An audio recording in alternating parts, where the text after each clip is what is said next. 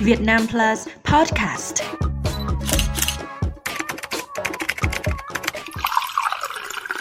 Chào mừng quý vị đến với bản tin 60 giây của Việt Nam Plus News.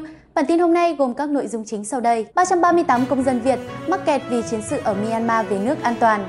Công an Bắc Ninh thông tin vụ thanh niên đâm chết hai nữ sinh. Cô giáo ngất xỉu vì bị nhóm học sinh ném dép vào người. Điều tra vụ nữ tài xế lái Mercedes tông sập góc nhà cổ ở Hà Nội.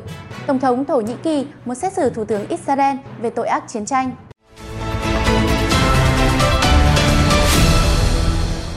Thực hiện chỉ đạo của chính phủ, ngày 4 tháng 12, Bộ Ngoại giao đã phối hợp với Bộ Công an và các cơ quan liên quan trong nước cùng các nước đối tác sơ tán 338 công dân Việt Nam bị mắc kẹt tại khu vực giao tranh phía Bắc Myanmar về nước an toàn.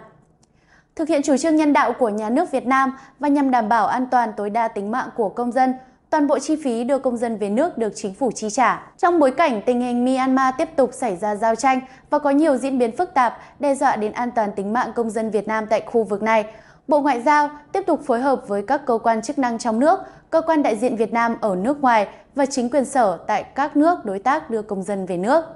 Cho đến nay, Đại sứ quán Việt Nam tại Myanmar đã thống kê được hơn 800 người là công dân Việt Nam được cấp giấy tờ đi lại và đủ điều kiện để về nước trong đợt này. Các công dân sẽ được chia thành nhiều nhóm đưa về nước và nhóm đầu tiên về đến Việt Nam vào ngày 4 tháng 12.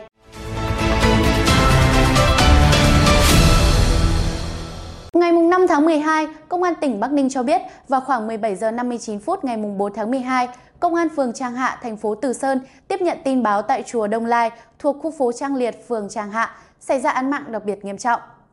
Ngay khi tiếp nhận tin báo thì lực lượng công an phường Trang Hạ đã đến hiện trường khống chế và bắt giữ nghi phạm gây án là Huỳnh Ngọc Thiện, sinh năm 2004 ở xã Bào Cạn, huyện Chư Prong, tỉnh Gia Lai và phối hợp đưa nạn nhân đi cấp cứu.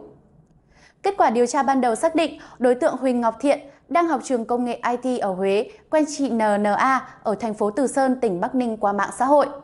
Ngày 4 tháng 12, Thiện đến địa bàn thành phố Từ Sơn và hẹn gặp chị NNA tại chùa Đông Lai, phường Trang Hạ để nói chuyện. Tại đây, Thiện đã dùng dao đâm chị NNA, chị NNCA và anh DMK rồi dùng dao tự đâm vào ngực và cắt cổ tay. Chị NNA và NNCA đã tử vong tại trung tâm y tế thành phố Từ Sơn.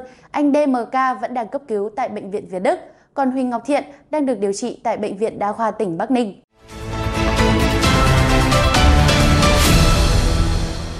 Tối ngày 4 tháng 10, mạng xã hội lan truyền đoạn clip dài hơn 4 phút ghi lại cảnh một giáo viên bị nhóm học sinh tấn công bằng dép, giấy, rác và những lời thô tục. Sự việc được cho là xảy ra tại trường trung học cơ sở Văn Phú, huyện Sơn Dương, tỉnh Tuyên Quang. Trong đoạn clip này, nữ giáo viên không rõ vì lý do gì đã bị gần như cả lớp tấn công.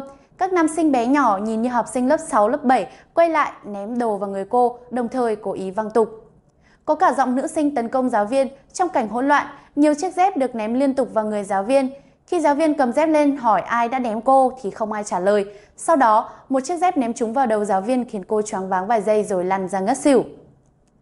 Trao đổi với phóng viên, ông Giang Tuấn Anh, Chủ tịch Ủy ban nhân dân huyện Sơn Dương Tuyên Cang xác nhận sự việc xuất hiện trong clip xảy ra tại trường trung học cơ sở Văn Phú. Huyện đang chỉ đạo xem xét và xử lý nghiêm. Thời hạn có kết quả báo cáo dự kiến là vào ngày 6 tháng 12, ông Tuấn Anh nói.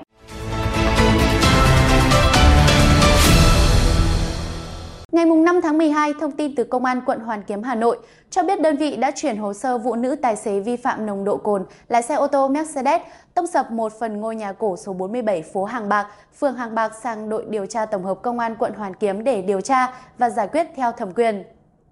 Qua kiểm tra, nữ tài xế vi phạm nồng độ cồn ở mức 0,378mg trên lít khí thở được biết nữ tài xế có hai quốc tịch Việt Nam và Cộng hòa Séc. Ngôi nhà số 47 Hàng Bạc là nhà cổ thuộc tài sản Ban Quản lý phố cổ Hà Nội, nên vụ việc được chuyển về phía điều tra thụ lý giám định tài sản. Công an sẽ xử lý từng viên gạch, sau đó khi có kết luận sẽ dùng những viên gạch này để xây dựng lại.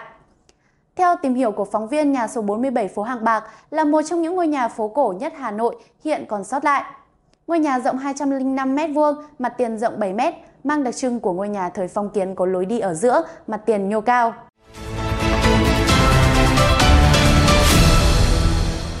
Liên quan đến phản ứng mới nhất của cộng đồng quốc tế với chiến dịch tấn công Israel vào giải Gaza, Tổng thống Thổ Nhĩ Kỳ Tayyip Erdogan cho rằng Thủ tướng Israel Benjamin Netanyahu cần phải bị xét xử vì cuộc chiến chống người Palestine ở Gaza. Phát biểu trong cuộc họp của Tổ chức Hợp tác Hồi giáo IOC tại thành phố Istanbul, nhà lãnh đạo Thổ Nhĩ Kỳ cho biết Nước này đang tiến hành các thủ tục pháp lý cho việc xét xử Thủ tướng Israel Benjamin Netanyahu. Chính phủ và Thủ tướng Israel Benjamin Netanyahu đã quyết định mở chiến dịch tấn công tổng lực vào giải Gaza để đáp trả cuộc tập kích do lực lượng Hamas tiến hành vào miền nam Israel sáng ngày 7 tháng 10, khiến 1.200 người chết.